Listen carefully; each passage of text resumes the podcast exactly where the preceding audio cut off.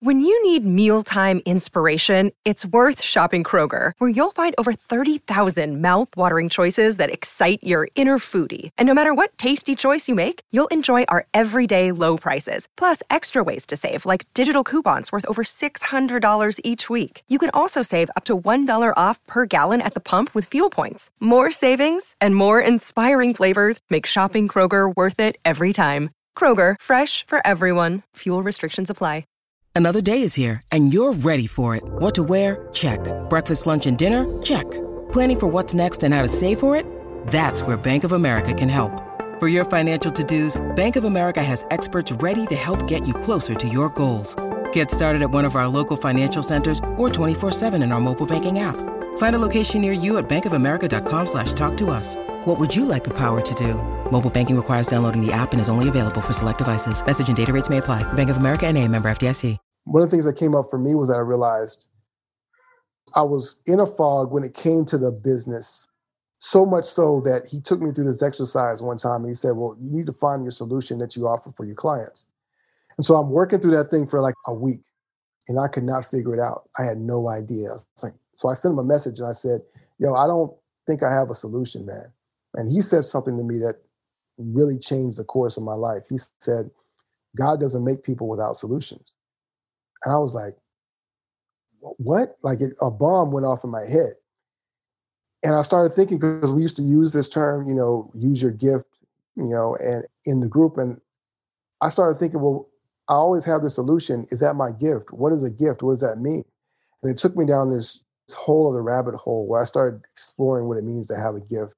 And that's why I wrote the book, Breaking Orbit, because it was that quest to understand that and unpack it. Thanks all for tuning in to Dreamcatchers, where we make things happen. Dreamcatchers was formally launched to unlock the hidden potential in successful, self motivated individuals who desire to take their life's work to the next level but need support to evolve. We are a collective group of professionals with various backgrounds that use our talents to assist those individuals in realizing their wildest dreams by providing education, inspiration, and direction. This podcast is where we share the lessons we've learned along the way to catching our dreams and give you some context around the how and the why to each approach to put you further ahead on the journey to catching your dream. Are you ready? Hey, everybody, and welcome to the Dreamcatchers podcast. I'm your host, Jerome, and you guys are in for an amazing interview today. I've got my man Frederick Bussey with me today. How are things in the A, man? Man, things are hot. Yeah, but we're good. Frederick's an author, founder of Icon Status. I mean, I could keep going on. Mastermind. is there's all these amazing things happening. Frederick, we do things a little bit unconventional here. How can the listeners get in contact with you, my brother? I would expect no less than unconventional from you. I'm easy, man. I'm everywhere. LinkedIn, Facebook, Instagram, Frederick Bussey, Frederick.Bussey, Frederick Douglass Bussey. Look me up. My website is frederickbussey.com. So you can shoot me an email at info at frederickbussey.com. But yeah, any social media channel. If you're watching this, and you probably know how to work the internet. So I'm not hard to find. Frederick Douglass Bussey everywhere. Man, see, that's how you know when you're an icon. You got everything on all the platforms exactly the same. so, for the listeners who don't actually know you, let's talk about your journey, man. I read the book Breaking Orbits, right? You you talked about being a preacher's kid, you talked about camp, you, you talked about all this stuff. Let's give the listeners a rundown on what your life was before you jumped out and started doing some of these entrepreneurial things you've been on. Man, so short story, I've been an entrepreneur for about 21 years. Actually, 20 years ago this month i left my we're taping this in july so july 2021 so i 20 years ago this month i went full-time entrepreneur and never really looked back.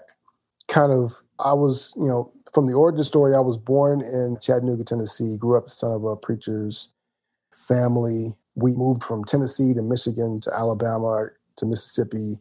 I grew up in mississippi for about 10 years and that's kind of formational a time for me from age six to age 15 and becoming a young man in rural small town mississippi where didn't know a lot about money hard times was hard for everybody we weren't poor but we you know didn't have all that extra money, but I did have a good family, great parents.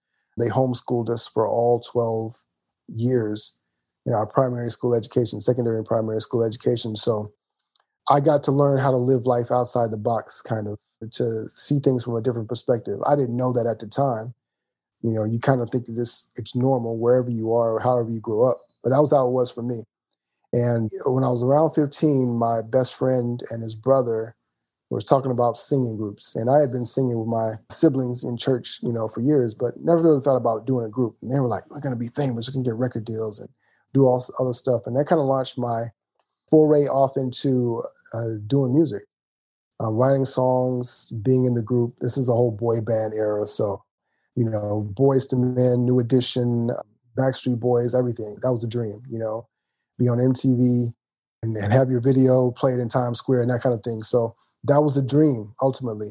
And dived off into that. The group eventually fell apart, and I ended up as a songwriter and producer in the industry for a number of years. I graduated from the music side of things, the creative side to the business side as an artist manager, and taking all the ideas I had when I was in the group in terms of branding and marketing and stuff. And I became a marketing director for a small label and then over time, I moved from doing PR and publicity to doing marketing.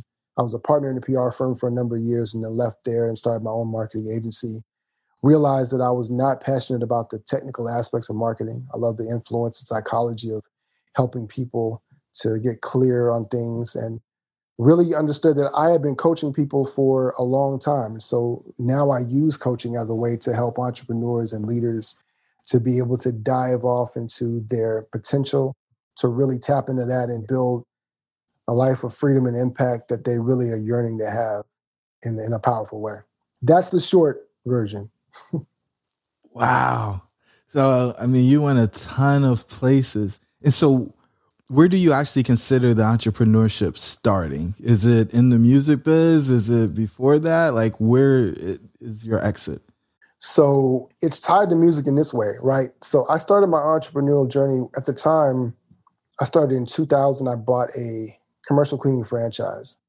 And the reason I did that was because I was working a nine to five. I'm trying to pursue this music thing, but you can't do gigs out of town when you got a job and you got to hustle back. So you do a gig on a Saturday and you're driving all night to get back to work on Sunday morning. It was just hectic. And I said, I just need more time. I could be more creative if I had more time, more flexibility at the time I was working at a Men's Wearhouse in Huntsville, Alabama, and I ran into a guy who was selling franchises for this business.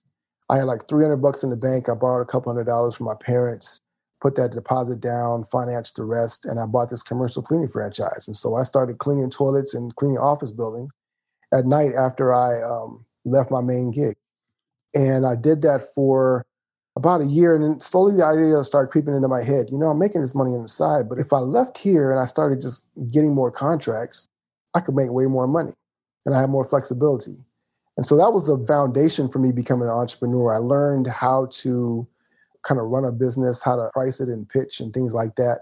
And from there, it turned into this thing, you know, I'm going to do this full time.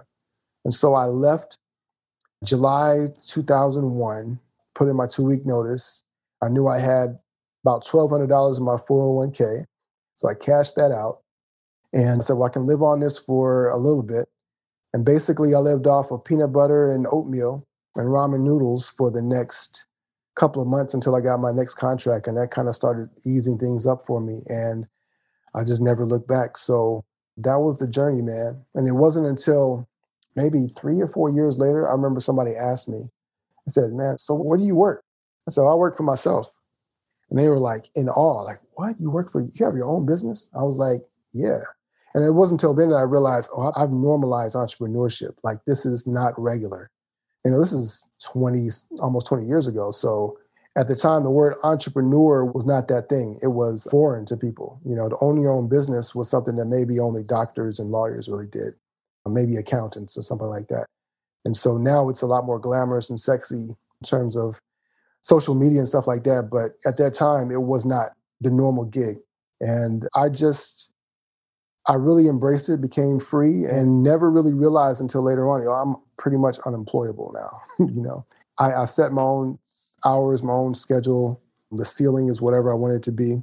And so, from that aspect of things, it really changed the trajectory of my life. So, I'm extremely grateful. You said my favorite word, unemployable.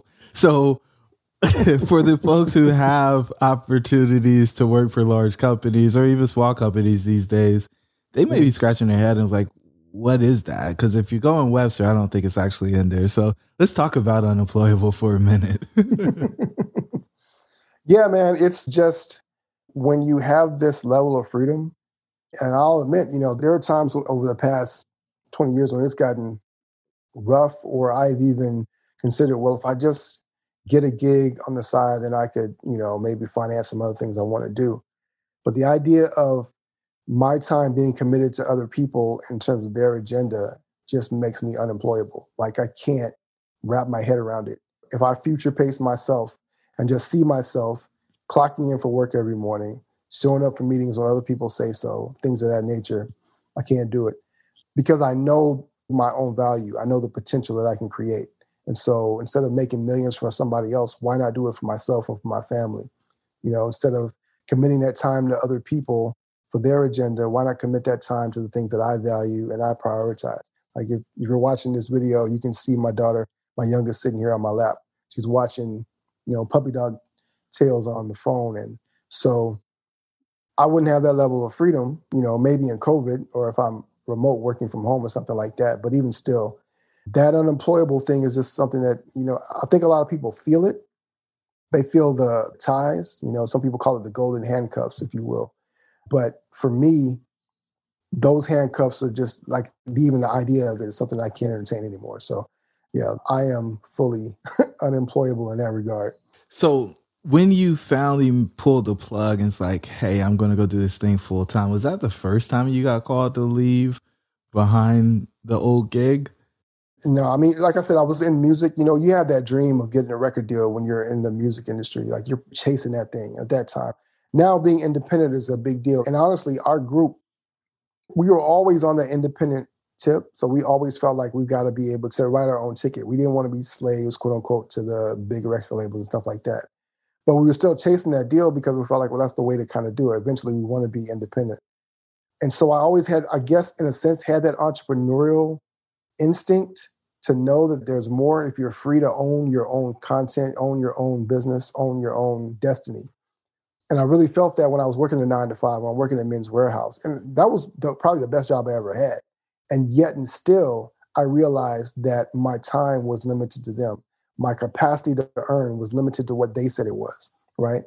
And so I could sell every suit in the store and I still could only make a certain amount of money right? But if I owned that business, then I had a, lot more leverage. And really, every weekend when I was on gig, you know, thinking about having to drive back into town and go to work, it was frustrating because I just wanted to have that freedom to wake up and be able to create, to do whatever it was I wanted to do. Now I just I help people to kind of fashion that vision for themselves to see their way forward because it's not an easy thing to do when you are stuck or you're programmed into one way of thinking, as most people are.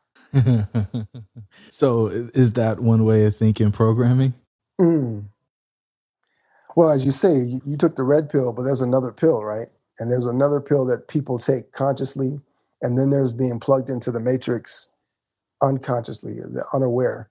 And that's just how we are. We're raised to believe that, you know, other people are supposed to set the agenda. Other people are the gatekeepers to whatever it is that we want or think that we're allowed to want right? A lot of people don't have the confidence to make a choice other than the choices that are presented to them.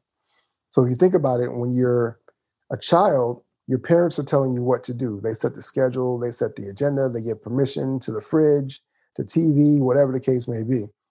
Then you go to school, and your teachers and the principal are the one that set the guidelines. They set the bar in terms of grades. They evaluate you. They tell you where to go. They ring a bell and you move. You know, and then when you graduate from school, either you go to college where there's a little bit more freedom, but still the parameters are there. You can only take the courses that they outline for you to get the jobs they say are going to be there for you. And you graduate, get that degree, and then you hope that somebody will hire you to pay you to do what they want you to do. And so that's the programming from here on out. It's in marketing, it's in retail, it's in politics, and you know society, every element of it. it is all about that.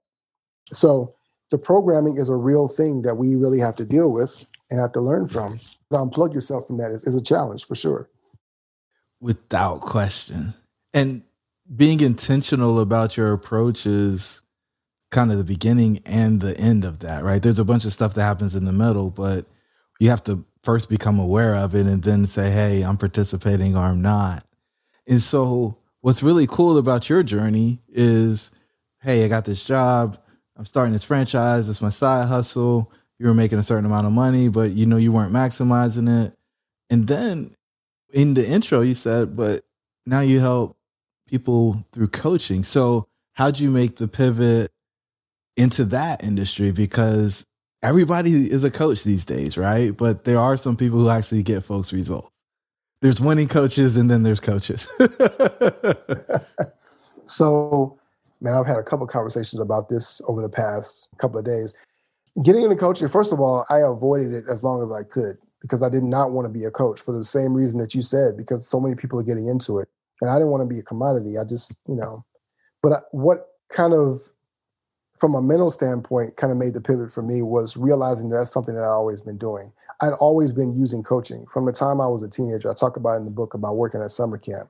And when I was working there, I'm mentoring young kids. I was in positions of leadership where I had to to coach camp counselors and my boys and girls directors when I was the assistant camp director and things of that nature. I had to be able to lead people. Like coaching, as one of my mentors, Rich Litvin says, coaching is just another word for leadership is leading people in terms of their thinking. It's leading people in terms of the possibilities. It's helping them to co-create new possibilities, a new life path for themselves.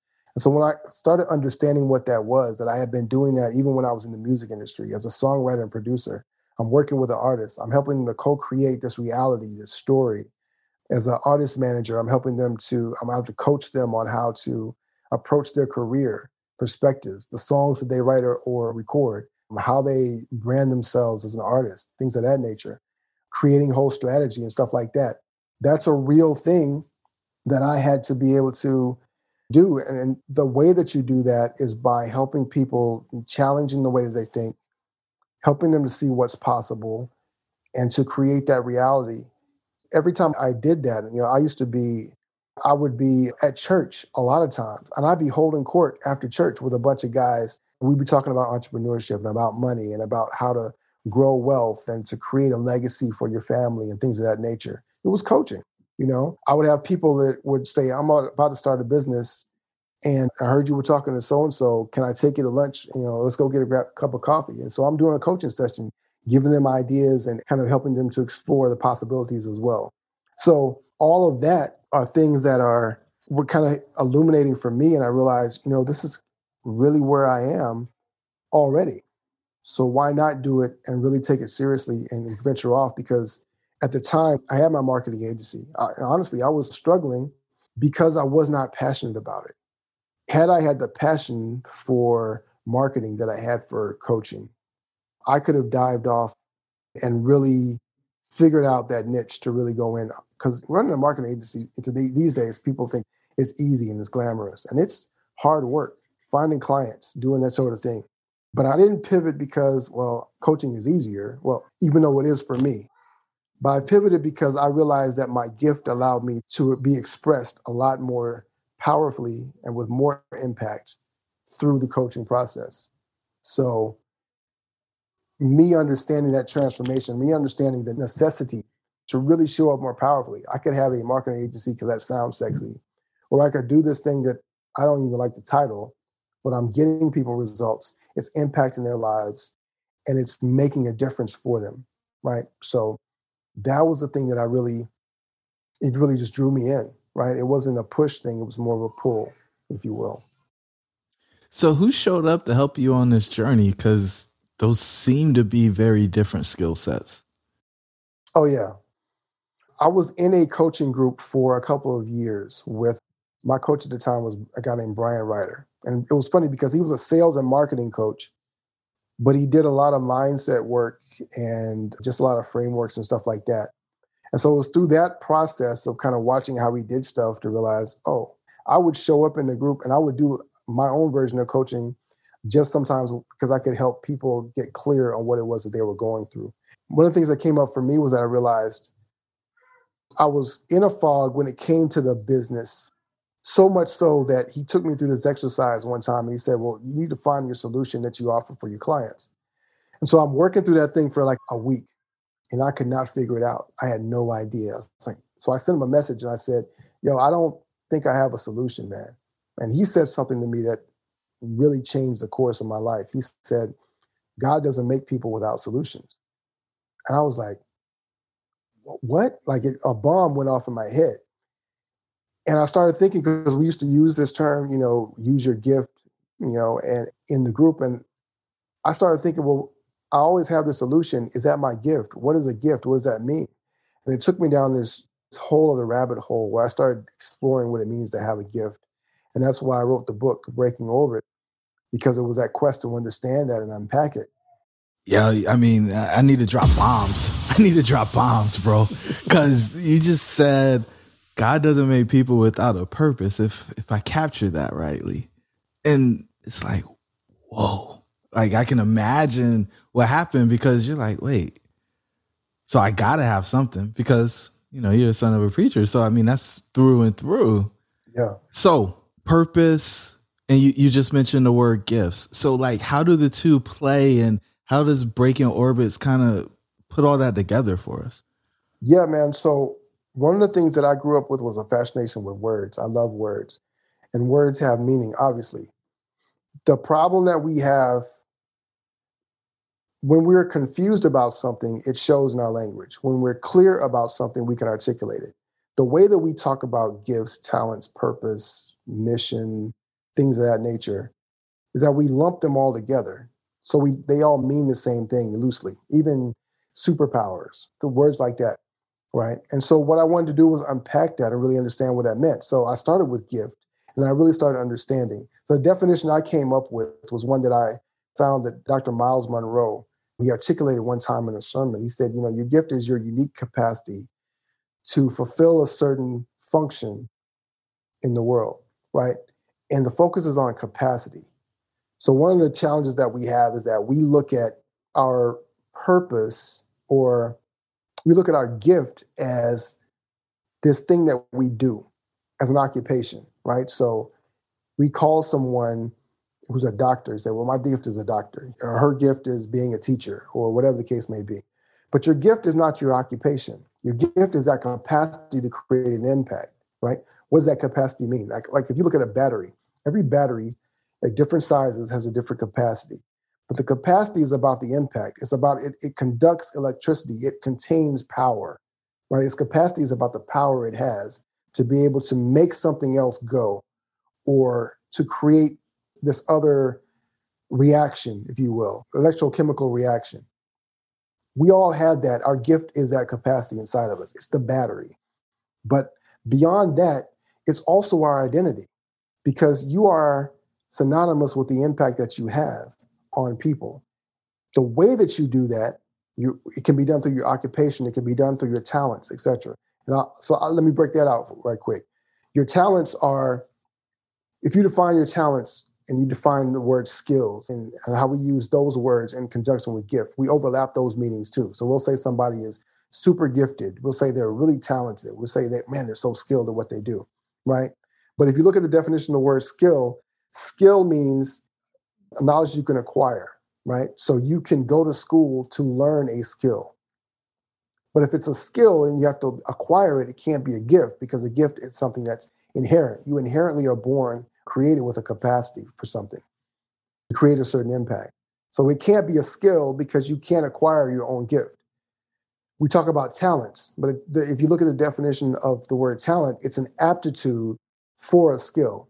It's an aptitude or likelihood that you're going to be good at something. So if you're six nine, you know, 250 like LeBron James, you can jump out the gym, you've got great hand-eye coordination, then the likelihood that you're going to be good at basketball is really, really good, right? Basketball requires a certain level of skills, dribbling, passing, etc. It's a combination of those skills to be able to play that game. Your talent is your aptitude to be good at those particular skills. So he's talented in those areas. His talents allow him to be good at basketball. Now he has to hone his skill, but those things are required. But his innate gift, that's something different. Because if basketball was never invented, would that mean that LeBron James was not talented or that he was not skilled? And that's where I think that many people get caught up, right? We get caught up in the fact that um, our occupation is supposed to define us, and we can't figure out what we're good at in terms of what we do instead of understanding what you need to really be discovering is who you are. What is your unique capacity to impact the world in a very, very particular way? And so once you find your capacity, then you find your purpose. And now you're walking your capacity, you're fulfilling your purpose. It's you're able to create the impact in the world that only you can do. And that is meaningful and significant in so many ways. What's up, tribe? It's your host, Jerome. I just want to let you know that we put together a free 15 point checklist for exiting the matrix. Jump on over to dreamshouldbereal.com in order to pick your free copy up. Let's get back to the show.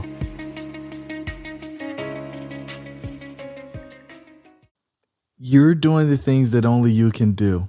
So, what happens if you don't actually do it? Because that's always the place where I hang my hat. There's somebody counting on you to do the thing that only you could do. But what are they actually doing when they don't do it? When they just stay in the comfort of the job or whatever the thing is? You're, I mean, ask the person sitting next to you, or maybe look in the mirror and ask yourself, how do you feel when you wake up in the morning and you go into this job that you can't stand? How do you feel when you are doing things that you can't attach real meaning or significance to? Are you always asking that question, like, why am I here? Are you always asking that question, what is the point of this, right? The point of this job, this relationship, this whatever, right? You look around the world and people are always looking for meaning and significance in other things, not realizing that the source of significance and meaning is really rooted inside yourself, right? What you were created with is connected to the source of all significance and meaning. Now, for me, as a person of faith, I believe that's God. And I believe that God gave that to me, that gift. But beyond that, just understanding that the source of meaning that people are chasing is by and large 99% of the people in this world are chasing something externally, right? And so when you're always doing that, again to quote my mentor, Rich Litvin, you know, you can never have enough of something that you don't really need. And if you understand that everything that you need you were already born with to create the life that you want, but you're always chasing things outside of yourself that you don't really need, then you'll never be fulfilled by material things, by relationships, by occupations, by accolades, by validation. All those things that we are preoccupied with and, and chasing after don't mean anything. They don't mean anything because they never can mean anything unless they are connected to what you're doing and you're walking your purpose day by day. I'm not even sure I answered your question. I think it's just where it took me. Bro, listen. All right. We like to fill the holes in our soul with things. Mm. Right? And so you're saying, hey, we're preoccupying ourselves because we're not actually living out the life we're supposed to live in order to distract us from the guilt or the pain, anxiety, whatever you want to call it. Mm-hmm because that's easier than actually looking yourself in the mirror and, and having that tough conversation and doing the thing. Yeah. Oh, Am yeah. I getting this? Look at how many people have to medicate themselves from their reality, right? And uh, this is not a matter of judgment, whether you drink, smoke, what you do, you know, but you look at how many people need something else outside of them to make them okay with living the life that they're living, right? People live for the weekend and then they go through the week doing everything that they don't want to do. They come home and they need a glass of wine or two or a bottle of something, or they need to smoke up, or they need to, you know, sniff something, or they need some porn, or they need something else that they need to medicate themselves because reality is so unbearable, right? It is so unbearable, but it's also our reality is something that we generate. It's our perception of what we have. And the, the most painful thing about our realities is the story, the narrative that's going on that we've created. We wrote this script, or it was pre-programmed into us, and we're living it out, right?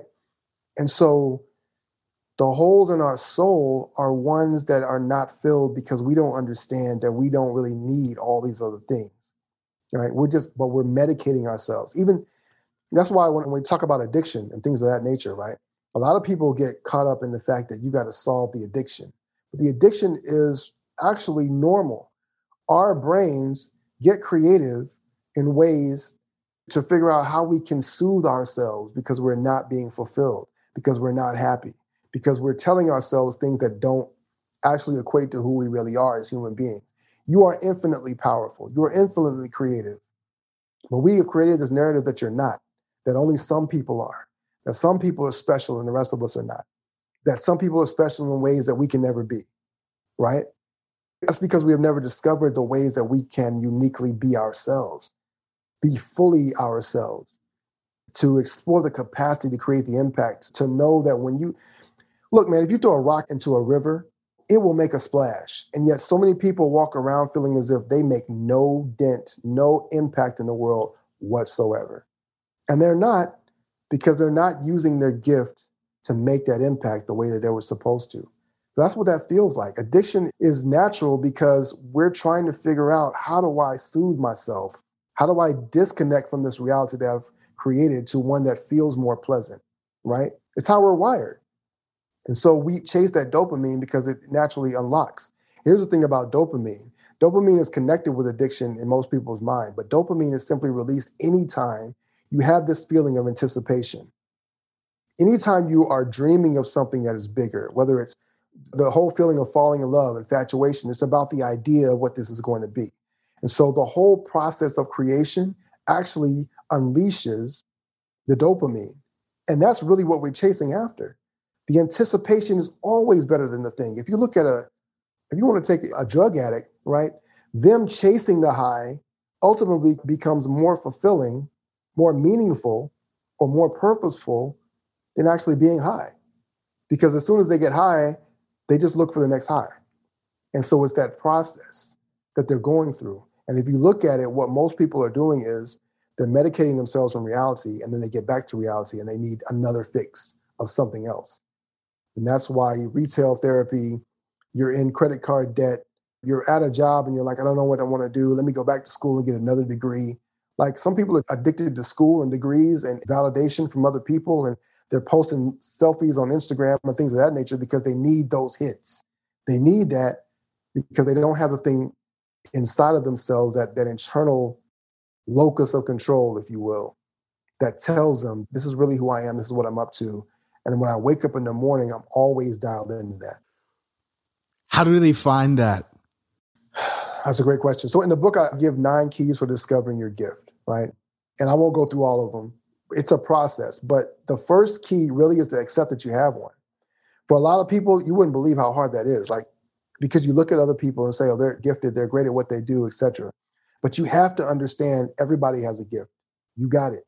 You can accept it, then you can start down that path of discovery, right? It's kind of like when people chase for a buried treasure. You know, they just they find out that it's there. They understand the whole backstory, and they just have to believe. You have to believe that the treasure is there to go on the journey to discover it, right? And if you believe that it exists and it's so valuable, then it's worth the journey, right? And whether it takes you a day or it takes a month or a year, it doesn't matter because the process of discovering that thing is in and of itself meaningful and purposeful. So going through that, accepting, one, accepting that you have a gift. The second thing is, interestingly enough, asking for forgiveness, right? Forgiving someone else in your past or yourself for the things that you hold against yourself or hold against them. And the reason why that's important is because your gift is your unique capacity to impact the world. Your gift is not for you, it's for other people, right? That's how you measure it. Because your impact is only internal, then it's not going to ripple outward. Now it starts here, but because it affects other people, you can't have that same impact. You can't discover your gift if there is some resentment, some anger, some blockage that you're holding against someone else. Because in order to do that, you have to recognize, in order to accept the gift from yourself, you have to recognize that everyone has it.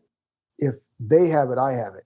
But if they have a gift, I can't be holding things against them because it blocks the flow of energy from my own gift. So I do that. So forgiving other people and forgiving yourself, because a lot of people have never forgiven themselves for mistakes that they've made, for past trauma that they feel like they inflicted. Sometimes that's a story that we told ourselves about abuse or divorce when our parents divorced, or maybe it was your own, right? If you can't forgive yourself, you can't unlock the well of endless potential because you don't feel like you're worthy enough. Like a lot of the rejection and and powerlessness that people feel is really rooted in that. So it starts there with forgiveness, you know, and then consult the manufacturer. Look at how you're designed. If you want to know how to run a car, you want to know how to operate it, what do you do? You open up the manual.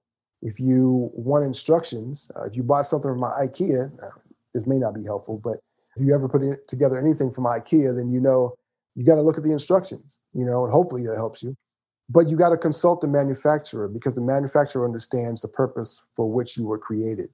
That is intrinsic in your design. Your gift is, you have been designed to complement your gift in every way, to maximize it, to optimize it. And then you have to go through the process of mastering that, mastering the utilization, the expression of your gift through the things that you do, if you will. So those are the top three things. And then there's some others along the way that you can tap into to be able to go deeper and deeper and really explore and learn more about what that means. so first you got to accept you have a gift. Then you got to do the forgiveness, followed by consulting the manufacturer, follow the instructions on how to apply or utilize it. Right? Mm-hmm. Mm-hmm. First three of the nine. So, all right, we about to go deep because I mean you're on fire right now, right? It's just coming through. You're channeling it. This is magic.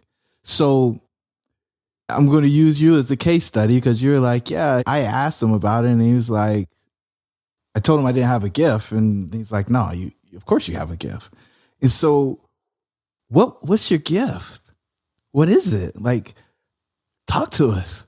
So in the book, I talk about three categories of gifts. Mm-hmm. And I'm glad you asked that question because for me, that was the hardest part. I was like, first of all, God, there's 8 billion people in the world. How am I going to tell everybody in the world about their own unique gift? Like, I, there's no way I can categorize that. But when I started looking at it, I, I was able to break it down into three categories. And it's because, again, we're talking about capacity, your power, right? And when we're talking about that in terms of thermodynamics or physics, if you will, there's three principles that I apply, and we use those as categories for your gift. So the first one is a transformer, right? Someone who is who has the capacity to take something from nothing or to take it from one form and turn it into another. That's their innate gift, right? So you think about typically what we think of as artists or sculptors or musicians or or inventors. Those people have the ability to take something as simple as a piece of rubber and transform it into something that is useful, functional, beautiful, inspirational, whatever the case may be. Somebody can even take an idea, a thought, and turn it into a book or a song or a company, if you will. They are transformers. Then you have translators, those who are able to infuse meaning into things or to translate complex ideas and simplify them right? We think of those people in terms of speakers or leaders, or um, again, it could be artists, it could be inventors. See, again, the occupation doesn't matter as much. It's just how your gift is best expressed. And you can do that in many different ways. But translators translate meaning, they provide significance or help to take an idea or a concept and make it clearer so that people can grasp it, can they can digest it, and they can use it for their own. And then the third category would be transistors. Those are people that sometimes we see people, they're like the life of the party. They are simply through their presence, their own energy, their own essence, the thing that can help to enhance other people's gifts, to enhance an organization, to enhance a situation. If you look at sports, every great team has a glue guy who's in the locker room. They're the person who simply by their presence can help pull things together. You've got the superstar, you've got the people who do the dirty work. But the glue guy could be the guy at the end of the bench who just always knows how to talk to people. He knows how to cheer. Like his energy just makes everything better. People love him. They love having him on the roster or in the room. And their presence, they know how to accentuate other people. They can see what other people need and they can pour into them or they can enhance it in some way. So it's a rough generalization, but those three categories can help people to kind of start tapping into where they best show up in the world. So for me, I'm a translator, right? And so even though I was in the music industry and I was a songwriter and things of that nature, my core gift was in helping people to be able to understand things by simplifying it and condensing down this idea into a song, into a speech or a story, taking the story that I heard before and being able to translate an idea in a way. You see this with a lot of preachers, and I guess I got it kind of natural for my dad being a minister as well. But it's a great way to be able to enhance, to, for my gift to be expressed, if you will. So, is that helpful? It's very helpful. Very helpful. So, three categories. Give me the three categories again. Yeah, transformers, translators, and transistors. Man. Okay, okay, okay, okay. So, and you are translated. Okay. So, I'll briefly tell you how I was kind of able to start figuring that out. If I look back over the course of my life, the times where I showed up the best were times when I was doing things that was translating ideas or concepts, right? There was a time when I had to, I was like 15 maybe, 15, 16 years old. I was giving a speech. No, I'm, i was older than that. I might have been 16 or 17 for Black History Day. So they had a speech, and there were a number of speakers that were on the platform, young teenagers like myself. So we're all giving speeches. And so it was my turn to speak. I might have been second or third. I remember I was writing this speech, and the thing about it was I had had like a couple of weeks to write this speech, and I had nothing. My mom keeps coming. Up. She called me Freddie at the time. She's like, "Freddie, have you written your speech?" She's like, "Uh, no, I haven't done it yet." So I think I wrote like the night before, which for me is pretty consistent. You know, that was my whole college career, writing papers the night before. If I had too much time to do it, I couldn't synthesize it. But under pressure, I could really focus and come through with the idea. So anyway, I wrote this speech and I had all these punchlines, and I don't know how I knew how to do this, right? But I had all these punchlines and things like that, and this way that I'd written it that was so kind of percussive, and it was like I would get this rhythm, and it wasn't like a sermon; it was a speech, but it was it had this rhythm to it, and I just remember not being able to get through the speech fully because people kept interrupting me with all these standing ovations, right? this isn't a way to brag, but it was a way for me to be able to say, wait a minute, I'm having this impact. And it was crazy because I did this, and it wasn't until years later that I even remembered I had had this experience when I was starting to look back over my life and see the places where I'd had impact. And I had never thought about being a public speaker, like being a motivational speaker, know, Eric Thomas or anything like that. You know, shouts out to my man ET. But when I look back and realized there were ways that I had impact and it was effortless, right? It wasn't like I just knew how to assimilate this information and put it together in a way that had impact. And I'm able to do that through writing, I'm able to do that through speaking. And the thing about it is that is so crazy to me about giftedness.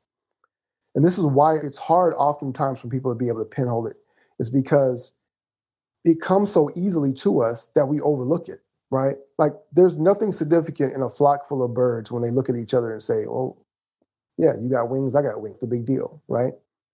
Being able to see your own wings is a powerful thing to understand my gift is flight. And to be able to utilize that, first you have to be able to see it, if you will. so it's obvious, is what you're telling us. It's hiding in plain sight. It's hiding in plain sight. Yeah, because we don't value it when you go through that process, like whether you go through the book or not, but when you go through this process of discovery, you start to see all the ways that it shows up. The real challenge, and this is why I say accepting your gift is, is most important, because you have to accept it on the front end and you have to accept it on the back end. Because a lot of times we are envious of what we see other people's gifts are, because we like what that gift has gotten them, or we like what that gift makes them. And so we, because we rank people in hierarchies based on the rarity of what they do in their terms of occupation or the rarity of the value that they create in our society, we see some people as more valuable than others. So we see a heart surgeon who is appeared to be more valuable than someone who works at McDonald's because their value can be quantified more powerfully or in monetary terms. But the person who's working at McDonald's has a gift as well. It's likely that they just haven't tapped into it yet it's likely they just don't understand how they can create that sort of singular value that would allow them to present themselves to the world as if they were a heart surgeon, but they're a heart surgeon in some other aspect of medicine or as a carpenter or as a singer or as a mother or a father, right? As a stay at home parent. Whatever that capacity is that you have, it exists. You just have to discover it and begin to master it so that you can use it and start to realize it for what it was intended. Jeez. this is good stuff. Okay. So you're going through this process, you're taking other people through this process.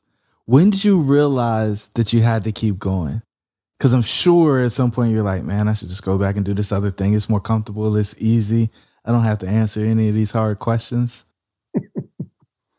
it's been a process of a couple of years of actually really owning this. My wife has really been a big key. You know, she pushed me. She's like, you really have to tell people this stuff. And again, it's because it's obvious. I wrote the book. Now I've embraced it. I live in this coaching space. I've got other entrepreneurial endeavors and things that I'm expressing my gift through. But the thing that I have to keep realizing, this is why I keep going on podcasts and having these conversations, is because I realize that people don't know this stuff. It seems like it should be obvious. a lot of people are talking about gifts and talents and things of that nature. And you see it being used a lot more. But when I hear it, I'm like, yeah, but if people really understood what a gift really is and they really understood how to harness it, it would be life changing for them. People who read the book, they tell me over and over again, man, this is so powerful. And I'm not saying that to brag, I'm just saying that because, again, I undervalued even the power of the message. And so, even, I mean, uh, honestly, as I'm still growing my business, as I'm still discovering more ways to create more impact and visibility around the message, it's easy for me to overlook it and undervalue it. And that's also why it's important to walk in your gift every day because it's easy to take it for granted. And you need to see the impact that it has on others as a motivation to continue to push through the challenges that life presents to you. Because if not, you'll forget, well, you know, yeah, I, I got this thing that's special about me. But the impact is what makes it special, not having it. Having it is, is just the beginning. If you're not using it and deploying it for the impact that it was meant to have, what is the point? Right? I mean, you know, it's like a Ferrari that sits still. You know, Ferraris in museums do nobody any good. They're beautiful to look at, but the power of a Ferrari is not just in sitting still. It's really displayed when you turn it on and you hit the gas and you start hitting those corners, right? That's where you experience, and that's where the impact is really felt. You're wasting it. Yeah. Right? I mean, it's just sitting on the shelf. I pulled out a bag of cheese the other day and there was mold on it. And I was like, what is going on? Right? Mm-hmm. Like, why is this molded? And of course, I couldn't eat it. Right. But if you just let it go for too long, then you end up in a space where it's not useful anymore. You can't consume it, you can't use it. So I, I love that point. The world is full of moldy people. and what happens when it molds? It starts to smell. You know, it's not attractive. It's not useful. And the only difference between that and people is that God doesn't throw us away. Because for us, we mold, but our gift doesn't, right? The gift is actually always preserved. There's no reason that a person 90 years old still can't use their gift. They may not use it in the same way. You may just be discovering your gift. You may feel like, man, I've been in corporate America for 20, 30 years. I, you know, I'm stuck here. You know, I don't have anything about me that's special. But the wrapping, the paper, don't worry about that. Don't worry about how long it's been sitting on the shelf. You can take your gift down, you can open that box, and you can see what's inside it. And you can always deploy that impact. I tell that to people over and over again. I want young people to be able to discover it so they can have their whole lives to enjoy mastering it. But it doesn't matter if you're just now discovering this at 45, 55, 75 years old. That gift has unlimited impact and you can still use it. Just discover it. Woo wee. My brother, that is a great way to put a bow on this podcast. Thank you so much for being so generous with your time. Ladies and gentlemen, you got to jump over and grab Breaking Orbits, get connected with Frederick man, Frederick Douglass. I want to go into the name and where all of this got connected, but we're gonna have to say that for repeat invite, repeat guest. I, I got to get you back on the show, man. Yeah. Thank you so much, bro. I appreciate it, Jerome. Thanks so much for having me, man. For sure. And to the listeners, your dreams should be real. We'll talk soon. Thank you for joining the tribe today. We would love to hear from you.